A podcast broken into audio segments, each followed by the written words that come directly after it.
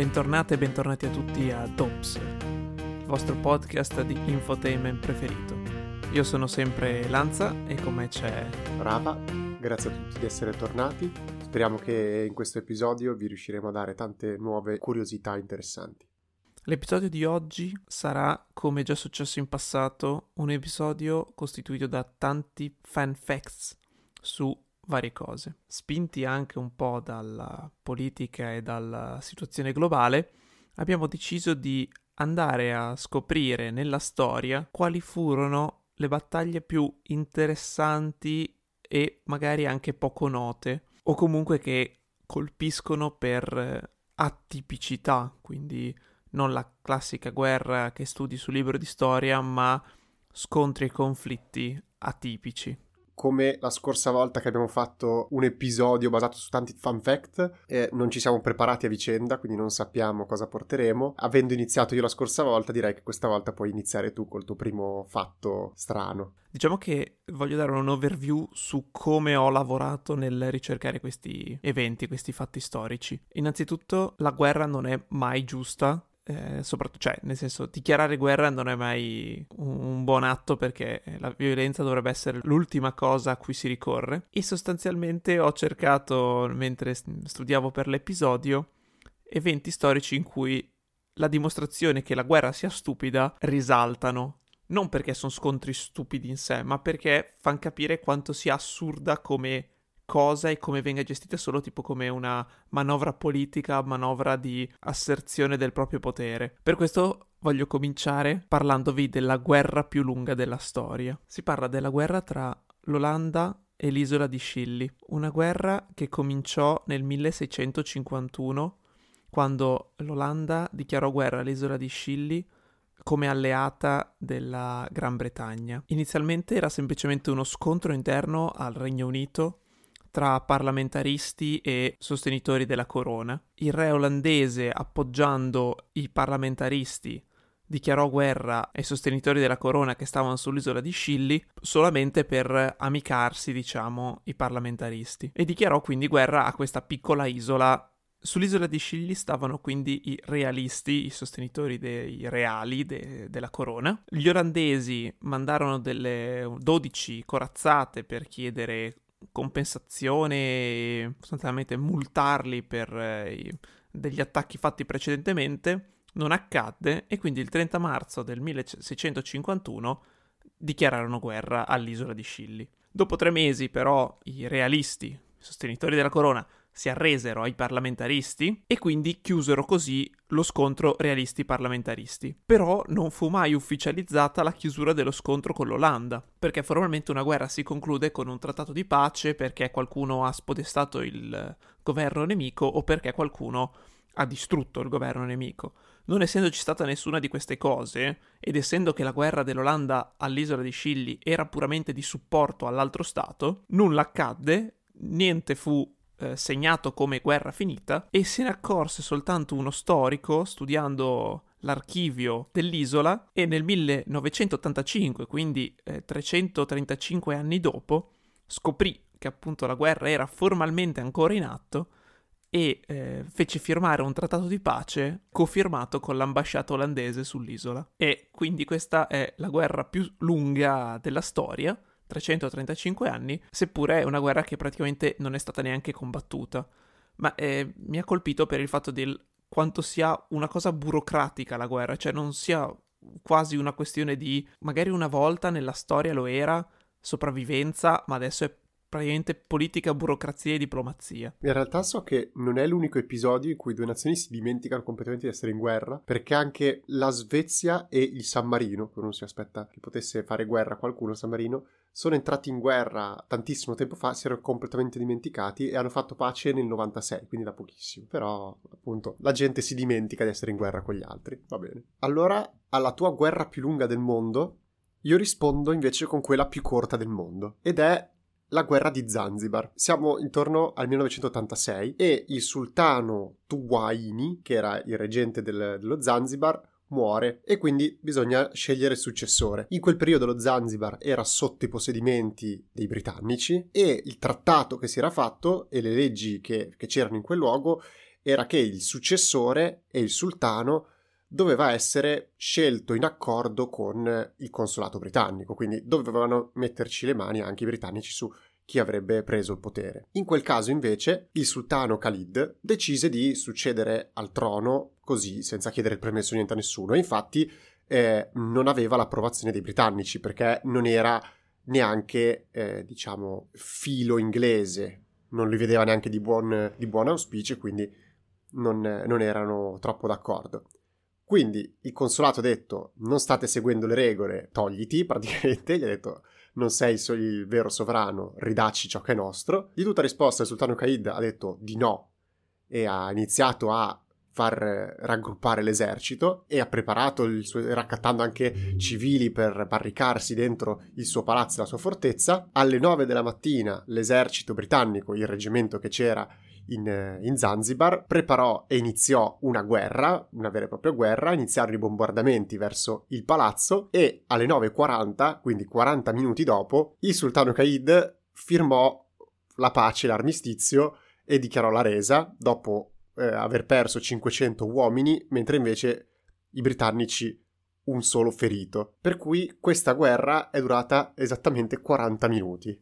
Ora faccio spoiler, i prossimi due argomenti di cui tratterò saranno legati in un modo o nell'altro all'alcol. Anche questo è per far capire come appunto, secondo me, la guerra oggigiorno sia puramente una questione di chi c'era più grosso e una questione di politica e diplomazia. Diplomazia andata male. E porto l'esempio della Whisky War, la guerra del whisky tra Canada e Danimarca si parla di una contesa su un pezzo di terra di circa mezzo chilometro quadrato, quindi proprio un buco di posto, un'isoletta che si chiama Isola di Hans, nel canale artico di Kennedy, dove firmarono un trattato di eh, confini, di mettersi d'accordo su quali fossero i confini nel 1973 eh, per spartirsi l'isola. Ma eh, non furono mai d'accordo su questa spartizione nessuno delle due parti. Quindi nel 1984 11 anni dopo questo trattato, i canadesi andarono a piantare una bandiera nella terra eh, contesa e ci misero ai piedi una bottiglia di whisky canadese. Poco dopo, lo stesso anno, i danesi ritornarono il favore, andando a togliere la bandiera canadese, mettendo quella danese e rimpiazzando il whisky canadese con un whisky danese, lasciando anche una nota scrivendo Benvenuti sull'isola della Danimarca. Questa cosa continuò ogni anno sostanzialmente, in cui esercito canadese ed esercito danese si recavano all'isola, sostituivano la bandiera e sostituivano il whisky. Tutto è continuato fino al 2005, quando entrambe le parti decisero che forse era il caso di arrivare a un accordo, però in realtà ancora non sono arrivati all'accordo e quindi tuttora ai giorni nostri, pare anche appunto quest'ultimo anno, le due parti in gioco si siano recati a turno sull'isola per sostituire bandiere e whisky. In questa guerra, di nuovo, senza vittime, ma che insomma, per fortuna senza vittime, ma che anche qua è puramente un gioco di poteri perché è un'isola di niente, quindi stanno litigando sul davvero sul niente nel nulla. Però almeno si scambiano del whisky, che poi è sempre gradito, immagino. Ma è sempre lo stesso o almeno cambiano la bottiglia? Perché, nel senso, io mi immagino che non è che se lo bevano. Eh no, cioè, col fatto che i danesi portano il loro whisky e i canadesi lo portano via per mettere il loro, cioè, se li scambiano. I danesi danno il whisky ai canadesi, i canadesi danno il whisky ai danesi. Bene, allora passiamo a un'altra guerra piuttosto stupida e fa strano sentirla proprio chiamare guerra, ma è definita proprio tale perché si è mosso proprio l'esercito con tanto di generali di alto rango. Sto parlando di, probabilmente la conoscerete, la guerra degli emu. Emu non è una popolazione strana di un posto esotico, ma sono quegli grossi uccelli, simili struzzi, che vivono in Australia. Che cos'è questa guerra degli emu? Intorno al 1932 la situazione appunto in Australia con questi pennuti era ingestibile perché si era formato uno stormo io non so se si possano definire stormi anche quelli degli, degli, struzzi, perché di solito stormo è il gruppo di uccelli, però me lo sono sempre immaginato come quelli che volano. Eh beh, uccelli sono uccelli. Vabbè, uno stormo di struzzi, uno stormo di emu. Questo stormo di emu di circa 20.000 esemplari stava iniziando a girare, razzolare per i campi coltivati e stavano portando morte e distruzione ai campi perché mangiavano tutto e quindi le coltivazioni non c'erano più.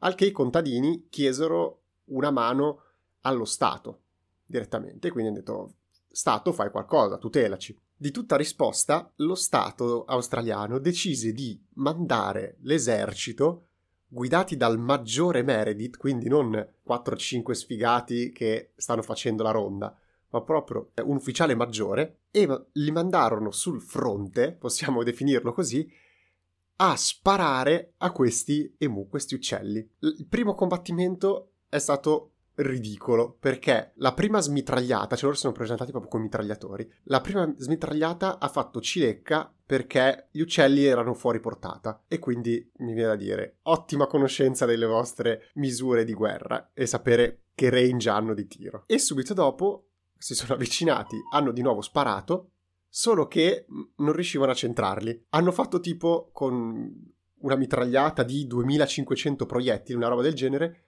un totale di 20 morti nel, nel, nella fazione degli emu. E boh, un esercito che va bene che magari non è uno degli eserciti più forti del mondo, quello australiano, però pensare che non riesca a beccare dei pennuti, vabbè. No, si fa pensare davvero intanto a quanto stupido è l'essere umano che decide di muovere guerra a un animale, ma eh, è off topics, non c'entra nella top tier list, ma ho un piccolo off topic su animali usati in guerra per aggiungere stupidità al genere umano. Tolto questi simpatici eh, soldati polacchi che durante la seconda guerra mondiale adottarono un orso eh, siriano bruno dal peso di 400 kg chiamato Wojtek che li accompagnò per tutta la guerra come porta risorse, munizioni e feriti e che poi convissero con lui, diciamo, nello zoo a Edimburgo fino agli ultimi giorni della sua vita. Però eh, l'orso non fu l'unico animale usato in battaglia, diciamo, dall'uomo. Un'altra roba parecchio stupida che decisero di usare, non con troppo successo, furono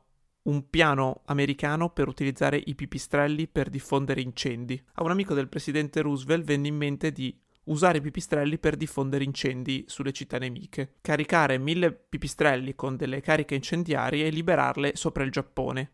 Era un'idea per rifarsi dopo l'attacco a Pearl Harbor. Durante i test impiegarono più di 6.000 pipistrelli, spesero 2 milioni di dollari per ricreare una città fittizia giapponese per testare l'arma.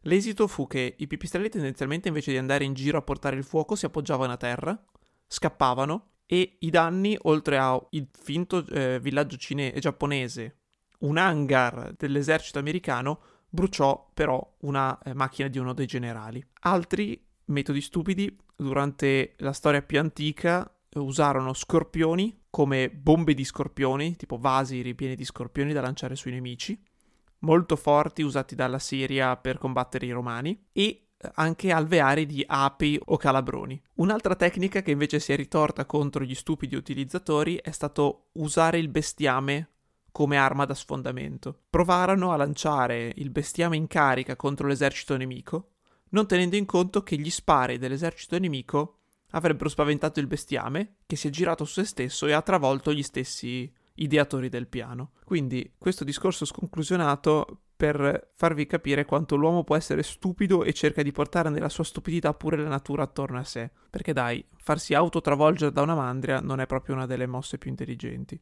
Però siamo anche molto abili a nascondere questa stupidità. Perché appunto, durante questi combattimenti con gli Ebu, dopo aver fatto questa bruttissima figura, il generale Meredith, negli archivi di guerra, nel diario ufficiale, nel rapporto ufficiale a, ai suoi superiori, ha dichiarato questa vittoria vantandosi dicendo che il grande esercito australiano non aveva subito perdite in questa battaglia. Cioè, grazie al K. cioè, era una guerra monodirezionale, cioè gli Emu non credo sapessero di essere in guerra con gli australiani in tutto questo. No, scappavano e basta. Top. Rimanendo in tema alcol, come vi avevo preannunciato, io rilancio con la Drunken War, la guerra degli ubriaconi, tra la Moldavia e la Transnistria, che esiste, è una regione della Moldavia. Nel 1989 la Moldavia si era separata dalla Unione Sovietica. Ricorda qualcosa degli ultimi fatti comunque. Però una regione della Moldavia, la Transnistria, era filorussa e non voleva staccarsi perché la popolazione era di etnia, diciamo, russa e volevano quindi rimanere con l'Unione Sovietica. Di conseguenza la Transnistria dichiarò l'indipendenza e l'esercito di Mosca eh, istruì i ribelli per poter combattere l'esercito moldavo. La guerra vera e propria cominciò nel 1992, ma la cosa strana di questa guerra è che, essendo che bene o male era una guerra civile tra gente che abitava le stesse città in cui si combatteva, alla sera, tra una battaglia e l'altra, tra uno scontro a fuoco e l'altro, si ritrovavano tutti insieme, entrambi gli eserciti, per bere e festeggiare. Il giorno dopo tornavano come se niente fosse in after o insomma in hangover a spararsi contro. Fu una guerra parecchio sanguinosa, ma anche molto strana. C'è una citazione di uno dei combattenti che disse: Questa guerra è come un grottesco party, una festa grottesca. Durante il giorno ci spariamo coi nostri nemici, durante la notte invece beviamo con loro. Che cosa strana che è la guerra. Questo mi ricorda anche, giusto piccola nota, quella volta in cui gli eserciti durante la prima guerra mondiale si trovarono tipo per la festa di Natale a festeggiare insieme nella no man land eh, tra le trincee, proprio per dire come queste guerre degli ultimi secoli siano guerre non per la sopravvivenza, ma siano guerre puramente politiche che non c'entrino con gli interessi effettivi dei singoli uomini che vengono mandati poveretti al macello. Tant'è che appunto se avevano l'occasione erano amici anche con i propri nemici. Sì, sì, in quell'occasione giocarono persino una partita di calcio tra tedeschi e mm, alleati, che poi non erano ancora gli alleati però. Passiamo a una curiosità molto molto più indietro nel tempo perché arriviamo all'epoca de- della Repubblica Romana e questo è un fatto più curioso di una singola battaglia che una vera e propria stupidaggine. Parliamo della terza guerra mitradica, quindi su per giù il periodo tra il 74 e il 63 a.C., che è stata la guerra tra la Repubblica Romana e il Regno di Ponto, che è un regno nella zona dell'Anatolia, quindi eh, parte nord della Turchia affacciata sul Mar Nero, quindi stiamo parlando di quelle zone là. Questa guerra portò alla effettiva conquista di queste zone da parte de- della Repubblica Romana e conseguente annessione al- ai domini eh, di Roma. Che cosa c'è di molto interessante in questa guerra? Durante una battaglia, una battaglia abbastanza importante, lo storico Plutarco scrive che prima della battaglia con eserciti schierati, un corpo di fuoco infuocato si abbatté sul terreno creando scompiglio e creando distruzione appunto sul campo di battaglia prima che qualsiasi scontro ebbe inizio. Ovviamente i romani ci misero dietro tutti delle credenze di dei che si erano adirati e, e cose del genere. I due eserciti in quei frangenti non si scontrarono, si ritirarono perché appunto tutto il campo di battaglia era stato distrutto e guardando le evidenze storiche e diciamo incrociando i dati sulla eh, posizione geografica del luogo, si è scoperto che si trattava effettivamente di un meteorite che ha impattato con l'atmosfera terrestre con il suolo proprio in, in, quelle zone là dove sono avvenuti i combattimenti. Quindi un cratere nella zona dell'Anatolia c'è effettivamente e quindi è probabile che questo meteorite sia esploso in aria, abbia creato un grandissimo cratere, abbia creato un sacco di, di distruzione proprio prima di una battaglia tra eh, romani e, e, questi abitanti del, dell'Anatolia. Che figata! Sembra sì, davvero l'intervento divino per dire: Ma che cacchio fate? Smettetela di combattere brutti scemi, fatevi cacchi vostri. Boh, meteorite. Incredibile. Allora, purtroppo vado sempre nel più, diciamo, recente e meno guerra non combattuta e sempre più guerra mortale. E io rimango sempre invece su tempi moderni. Vi parlerò della guerra tra India e Pakistan, in particolare di una battaglia che è stata decisiva per il morale dei due eserciti. Il 3 dicembre del 1971 l'India dichiara guerra al Pakistan. Noi parleremo della battaglia di Longewala, chissà come va pronunciato in hindi, in cui 120 soldati indiani si trovano appunto a difendere questo forte, questo confine di Longewala, capitanati dal maggiore Kuldeep Singh Chandpuri, che per noi sarà Chandpuri per comodità. I pakistani stavano muovendo verso questa direzione il loro orgoglio, l'esercito della non so come vada letto, 1,51esima, 1 su 51, 1 barra 51esima brigata di fanteria mobile, che era composta da oltre 2000 uomini, 100 mezzi e non so quanti carri armati. Tra l'altro era proprio l'unità d'elite, eh, super fortissimi infermabili. Quel giorno si dissero, facciamo colazione a Longeguala, che è il posto di cui vi parleremo, pranzo a Jaisalmener e cena a Jodhpur, che erano tre step che dovevano superare per l'avanzata della loro fila di, di carri e tutto quanto per, per, entrare nel territorio avversario. La guerra fu, richi- fu, dichiarata appunto alla sera del 3 dicembre. La colonna di mezzi eh, pakistani arrivò a Longeguala, vicino a Longeguala, durante la notte.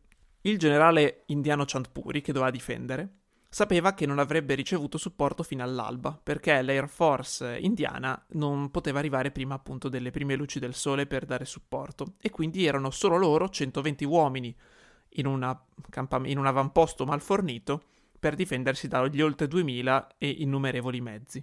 Per dire, la colonna sulla strada di mezzi superava i 20 km di lunghezza dei pakistani all'arrivo.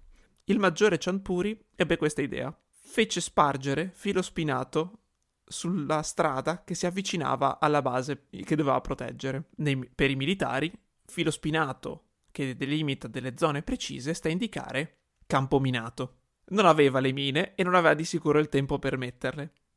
Mise soltanto filo spinato per delimitare una zona per cercare di far capire all'avversario che lì ci fosse in realtà un campo minato. Fu geniale imbroglione perché quando effettivamente la colonna di mezzi pakistani arrivò e trovò questo recinto di filo spinato, fermò tutto quanto per mandare avanti i genieri per cercare di trovare ste mine e liberare la strada. Ma que- appena questo avvenne, quindi quando la colonna di mezzi pakistani si fermò, dal suo avamposto Chandpuri aprì il fuoco su tutti i mezzi, che erano papere sedute, come si dice in inglese, cioè erano fermi lì, non potevano andare né avanti né indietro, non potevano avere un assetto migliore, erano bloccati in questo deserto sulla strada sostanzialmente in fila indiana, quindi quasi un solo mezzo alla volta riusciva a sparare in avanti verso l'avamposto. In questa maniera, nelle due ore che i genieri misero per cercare di capire se ci fossero delle mine, dove fossero, in caso liberare la strada, i pakistani persero già eh, 12 carri armati nonché molte vittime umane, purtroppo, e di altri mezzi. Quando si accorsero comunque che non c'erano effettivamente mine nel campo minato, ormai la situazione era abbastanza allo sbando. C'erano i primi 12 e passa mezzi distrutti che bloccavano la strada.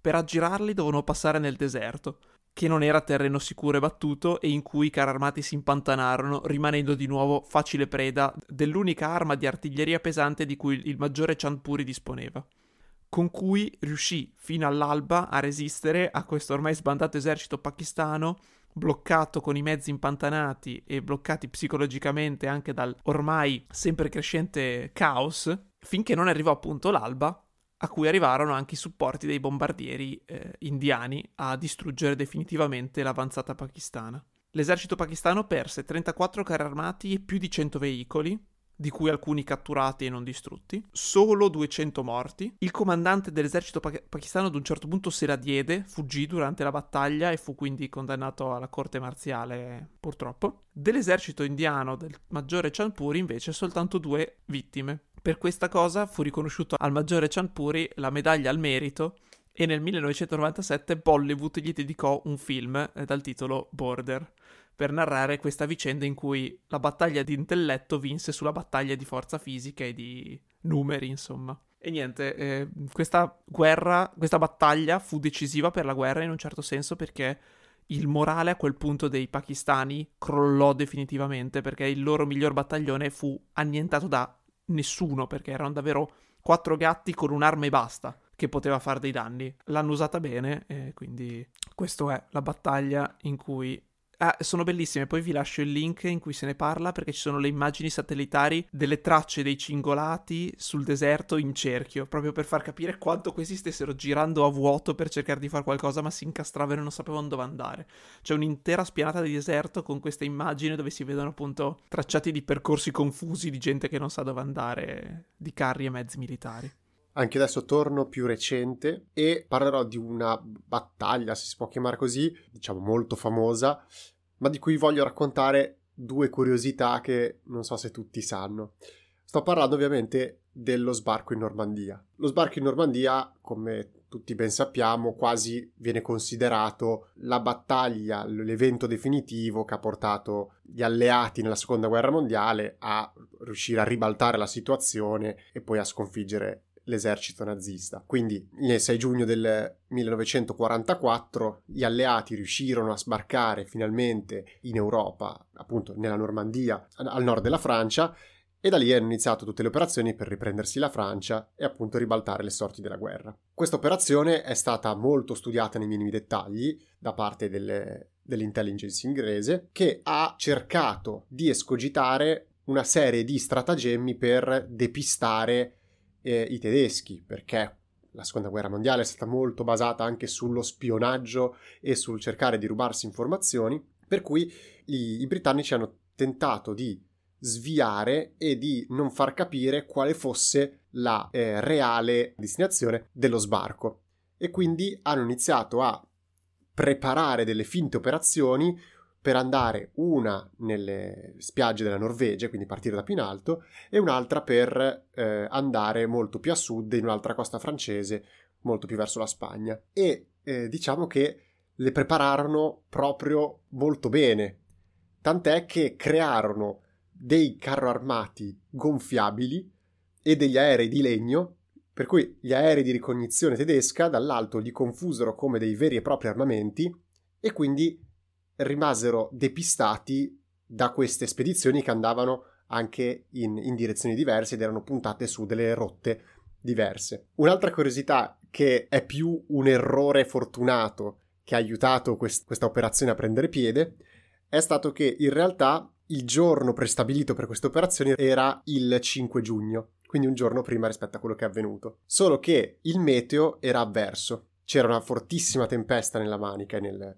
e nel tratto di mare tra Inghilterra e Francia, hanno provato fino all'ultimo a navigare quelle acque, ma poi hanno deciso che avrebbero rimandato la spedizione al giorno seguente perché i meteorologi inglesi avevano predetto che ci sarebbe stata una pausa in questa tempesta di, di circa 36 ore e per cui hanno detto vabbè dai rimandiamo di solo un giorno tanto sfruttiamo questa finestra di, di, mare calmo e mare piatto. Così fecero, il giorno dopo prese il, mare, solo che la tempesta non si era effettivamente fermata, era comunque eh, ancora abbastanza tempestoso ma non così tanto, quindi comunque riuscirono a navigare le acque, benché le correnti e i venti, comunque questa tempesta, li spostarono anche di qualche chilometro rispetto al, all'effettivo punto di atterraggio che avevano puntato fin dall'inizio e che anche i tedeschi si aspettavano, quindi i tedeschi si trovarono le barche che arrivarono non a così tanta distanza, però comunque abbastanza da coglierti di sorpresa ma soprattutto rimasero ancora più, di più colti di sorpresa perché i meteorologi tedeschi in realtà avevano fatto i calcoli giusti e avevano visto che la tempesta in questione non sarebbe mai cessata prima di due settimane. E avevano ragione, perché in effetti non era cessata, era semplicemente un po' diminuita e, e gli alleati l'avevano comunque sfidata. E quindi, pur avendo avuto ragione a livello meteorologico, gli inglesi si sono presentati a casa loro e come ben sappiamo, dopo sono riusciti con delle battaglie super sanguinose a prendere possesso della costa e poi a, a espandersi nell'entroterra. Quindi diciamo che non sempre aver ragione ti fa vincere. Erano troppo sicuri delle loro previsioni, non si sono aspettati il caos del... Boh, vabbè dai, boh, andiamo, speriamo di beccar bene. Arriviamo invece adesso all'ultimo mio punto di questa puntata. Vi do un po' di contesto. Questo è un Last Man Standing, ovvero guerra all'ultimo sangue, all'ultimo uomo sostanzialmente. Parliamo della ribellione di Satsuma o guerra di Seinan in Giappone. Fu, eh, diciamo, l'ultimo grande conflitto interno che si ebbe nel Giappone imperiale durante la modernizzazione e il contatto con l'Occidente. Le due fazioni erano appunto l'esercito imperiale, guidato da interessi di modernizzazione e occidentalizzazione, in contrasto con un'armata di samurai. I samurai sono sostanzialmente dei guerrieri giapponesi dedicati al servizio tendenzialmente di o nobili o direttamente dell'imperatore. Nel dettaglio, questi samurai si opponevano alla forzata occidentalizzazione del Giappone, l'abbandono di molte tradizioni in favore appunto di quelle invece occidentali che non gli appartenevano. In più bisogna tenere conto che la modernizzazione del Giappone portava alla creazione di un esercito regolare eh, di leva che quindi sostanzialmente rendeva obsoleta la figura che prima era quasi nobiliare del samurai, che quindi in un certo senso in questa rivolta lottava non solo per questioni di principio ma anche per il proprio impiego. Eh, sostanzialmente sarebbero stati tutti licenziati i samurai in questo modo, anche perché veniva introdotta la legge di non poter più portare le spade in giro liberamente se non si faceva parte dell'esercito, e loro non ne potevano far parte per una questione o per l'altra. Parliamo quindi del 1877, anno culmine di questa rivolta. Saigo era il leader dell'armata dei samurai e dopo aver perso un assedio al castello Kumamoto, fuggì alla collina di Shiroyama, dove sei settimane dopo avverrà la battaglia di cui parliamo. Nella fuga, l'esercito di Saigo di samurai passò dai 20.000 soldati ai 500. Questo calo fu dovuto sia a abbandoni e fughe per l'imminente sconfitta dell'intera fazione di samurai, sia per eh, ovviamente perdite dovute alla guerra, ma principalmente fu dovuta alla paura della sconfitta. Dall'altro lato, alla collina di Shiroyama, dove quindi rimanevano 500 samurai, arrivarono 30.000 truppe imperiali, truppe di leva esercitate ed addestrate al combattimento con i fucili ad avancarica. I samurai invece erano armati prevalentemente di spade, archi e anche qualche arma da fuoco ma poche sostanzialmente, non a sufficienza per bilanciare le sorti della battaglia. Il generale Yamagata Aritomo, comandante dell'esercito dell'impero giapponese, per essere sicuro, si fece aiutare anche dalla marina, facendosi dare sostanzialmente fuoco d'artiglieria di supporto per bombardare la collina durante l'assedio e l'attacco finale. Sempre per evitare un'ulteriore fuga del capo dei samurai Saigo, il capo dell'impero dell'esercito imperiale fece erigere notevoli fortificazioni e trincee tutto attorno alla collina per poter essere sicuro di controllare la fuga e di evitare che questo capo dei rivoltosi samurai potesse fuggire sano e salvo. Per dir di più, per quanto fosse terrorizzato Yamagata dalla fuga del suo avversario, diede l'ordine al suo esercito di far fuoco su qualunque zona fosse stata ingaggiata dal nemico, sia che fossero presenti alleati che non, quindi se i samurai si fossero trovati in contemporanea in una zona con i soldati dell'impero giapponese, tutto il resto dell'esercito giapponese avrebbe comunque fatto fuoco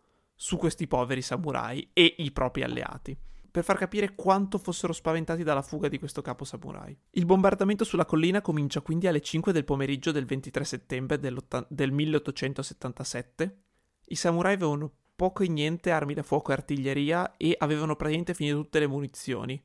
Fusero quindi delle statue del tempio che si trovava sulla collina eh, per fare delle nuove munizioni, però tutto questo fu un po', diciamo, un po' grezzo come tentativo perché oltre a stancarsi parecchio per lavorare, Alcuni si ferirono nel fabbricare queste pallottole. Alle 4 del mattino del 24 settembre, dopo tutti i bombardamenti dell'artiglieria della marina, l'esercito imperiale avanzò sul, lungo la collina. I samurai corsero giù dalla collina impazziti incontro a tutte le pallottole che venivano sparate da tutti i soldati dell'esercito imperiale giapponese. Per poter chiudere il divario che c'era di distanza e portare la guerra sul corpo a corpo, dove loro erano molto più esperti.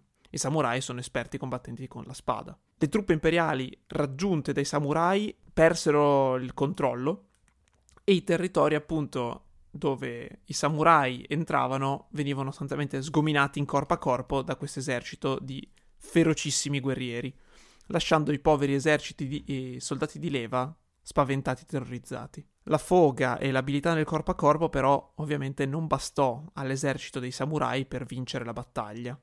Lo stesso Saigo venne ad un certo punto ferito all'arteria femorale e allo stomaco da dei proiettili. Per onorare le tradizioni dei samurai, un suo secondo al comando, un certo Beppu, lo portò fino in fondo alla collina per fargli commettere eh, seppuku, facendo da Kaishakunin, ossia l'assistente al seppuku, che è il suicidio rituale giapponese, che si occupa della decapitazione di colui che fa seppuku per evitargli ulteriori sofferenze. Questo Beppu nascose la testa del suo capitano, Saigo, in modo che non venisse deturpata dal nemico, e senza più munizioni, con gli ultimi soldati, caricò verso i Gatling dei soldati imperiali. Così caddero tutti gli ultimi samurai veri e propri dell'impero giapponese e così chiuse sostanzialmente un'epoca, un'era giapponese in favore dell'era moderna. Battaglia super mega sanguinolenta dove diciamo proprio uno scontro tra la tradizione e la nuova epoca che viene. È falso dire però che effettivamente furono costretti i samurai a questa battaglia, lo fecero un po' proprio per interesse quasi personale, per orgoglio, per il loro credo e il loro modo di vivere, perché in realtà altri ex samurai si adattarono alla vita moderna e si reinventarono con nuove posizioni perché comunque erano nella società giapponese medievale, diciamo così, persone comunque nobili e con possedimenti, quindi non era di nuovo una guerra che era obbligatoria, ma purtroppo la fecero lo stesso e le vittime furono davvero tante. Una cosa che non ci si pensa mai riguardo ai samurai è che sono arrivati proprio così tanto avanti nella storia, parli di, di un'epoca, non dico moderna, ma quasi, e infatti c'è quel, quella piccola curiosità divertente che Abramo Lincoln, il fax e i samurai sono esattamente dello stesso periodo storico e quindi un, un samurai avrebbe potuto mandare un fax ad Abramo Lincoln.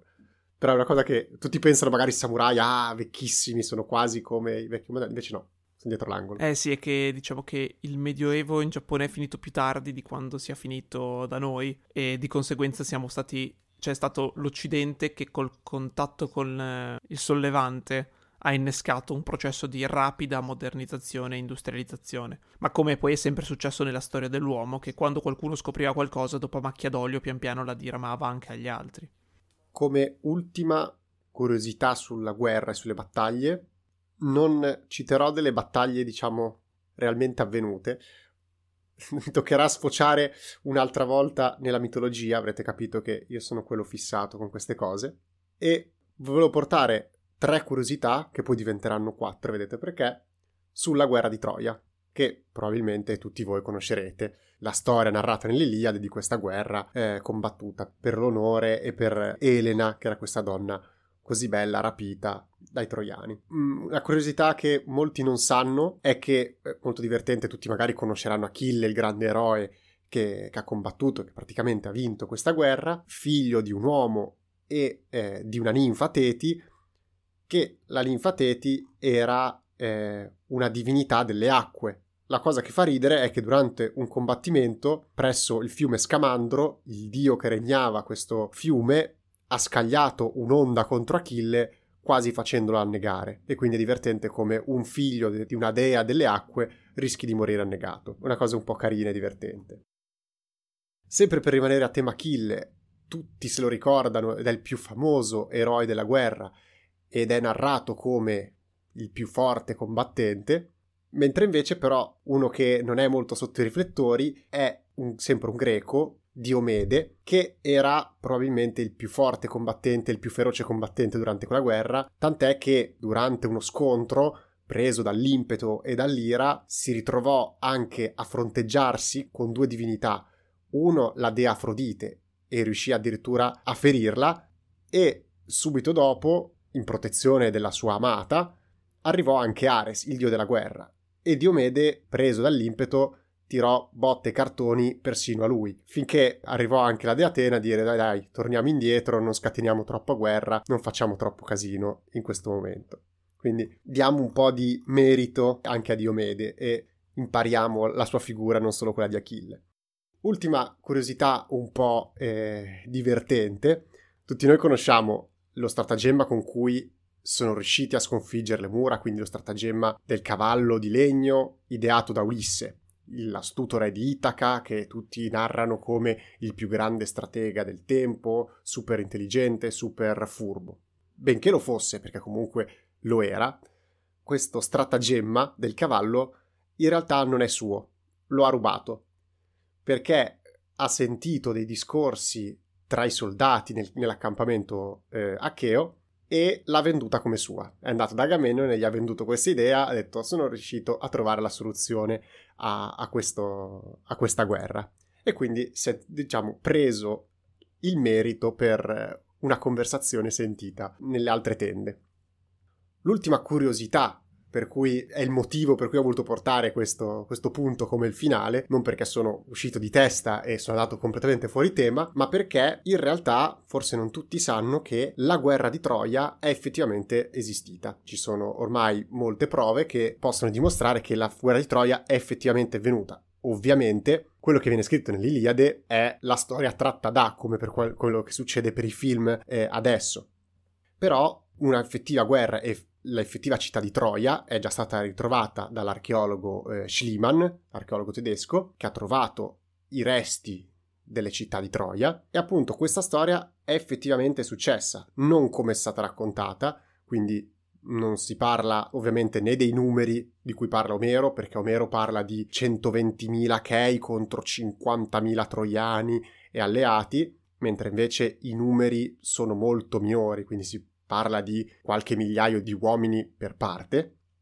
Poi ovviamente anche il casus belli non è lo stesso di, di, quello narrato nel poema. Omero ci parla di Elena che viene rapita dai principi troiani perché se ne innamorano e quindi i greci muovono guerra per riconquistare il loro onore e riprendersi la propria sposa, mentre invece se andiamo a guardare a livello storico è la più classica guerra di territorio e punto strategico, perché Troia appunto si trova all'ingresso praticamente del Mar Nero, quindi come collegamento tra Mar Nero e Mar Egeo, quindi un punto super strategico per il commercio con il resto dell'Oriente e quindi diciamo perde anche quell'epicità questa battaglia, è la classica guerra di, di potere che, che, abbiamo, che siamo sempre abituati a vedere.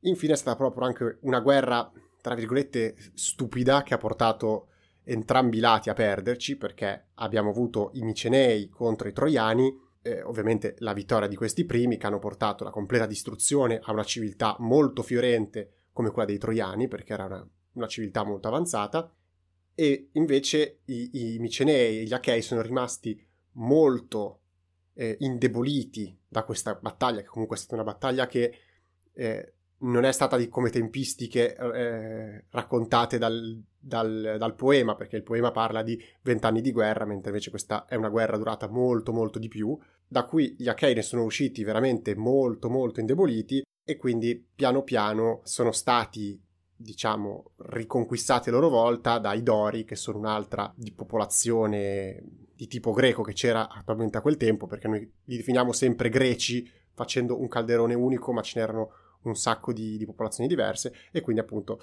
diciamo che è una guerra da cui non ha, non ha guadagnato nulla nessuno perché ci hanno perso poi alla fine tutti. Bene, detto questo, il messaggio finale rimane comunque che per quanto possano nascere degli aneddoti carini e divertenti da raccontare al bar, eh, la guerra non è mai la soluzione e quindi non è mai una cosa giusta farla. Quindi speriamo che questi aneddoti che abbiamo raccontato, anche i più recenti, siano gli ultimi e che fra qualche anno non ci toccherà fare un altro episodio sugli aneddoti di guerra perché, perché non ce ne sarà bisogno. Speriamo questo. Vi lascio quindi a Lanza con la sua pillola e il consiglio finale. Molto a tema, stavolta per davvero non è una gag come le altre volte, ho una doppia pillola finale, una molto rapida ed entrambe si ispirano all'ultimo degli elementi di cui vi ho parlato, cioè la battaglia di Shiroyama. In primis vi consiglio l'album dei Sabaton, The Last Stand, in cui appunto la nona canzone dell'album si intitola Shiroyama. È un album dedicato a battaglie nella storia in cui alla fine uno dei tuoi eserciti è stato completamente distrutto e che era battaglia appunto all'ultimo uomo sostanzialmente, come quella di Shiroyama di cui vi ho parlato precedentemente. Ispirato allo stesso evento, vi consiglio invece il film The Last Samurai, l'ultimo samurai. Il film è ispirato alla battaglia di Shiroyama, non è un film storico, quindi non parla esattamente della stessa vicenda, ma la battaglia finale, il contesto della ribellione dei samurai contro l'imperatore sono gli stessi e anzi gli storici hanno riportato che gli usi, i costumi mostrati nel film sono parecchio accurati e che coincidono con quelli effettivi dell'epoca del 1877 nel Giappone. È un po' appunto una rivisitazione in cui di mezzo compare eh, il protagonista che è interpretato da Tom Cruise che fa un po' eh, la figura dell'eroe bianco che aiuta eh, la, la, ribellione e i samurai ci si allea, che però appunto è di nuovo totalmente inventata. La figura è ispirata a un altro soldato francese che aiutò effettivamente i samurai, ma appunto diciamo la battaglia di Shiroyama e il contesto sono solo ispirazione per questo film molto molto bello, lunghino, perché dura circa due orette e 40 circa,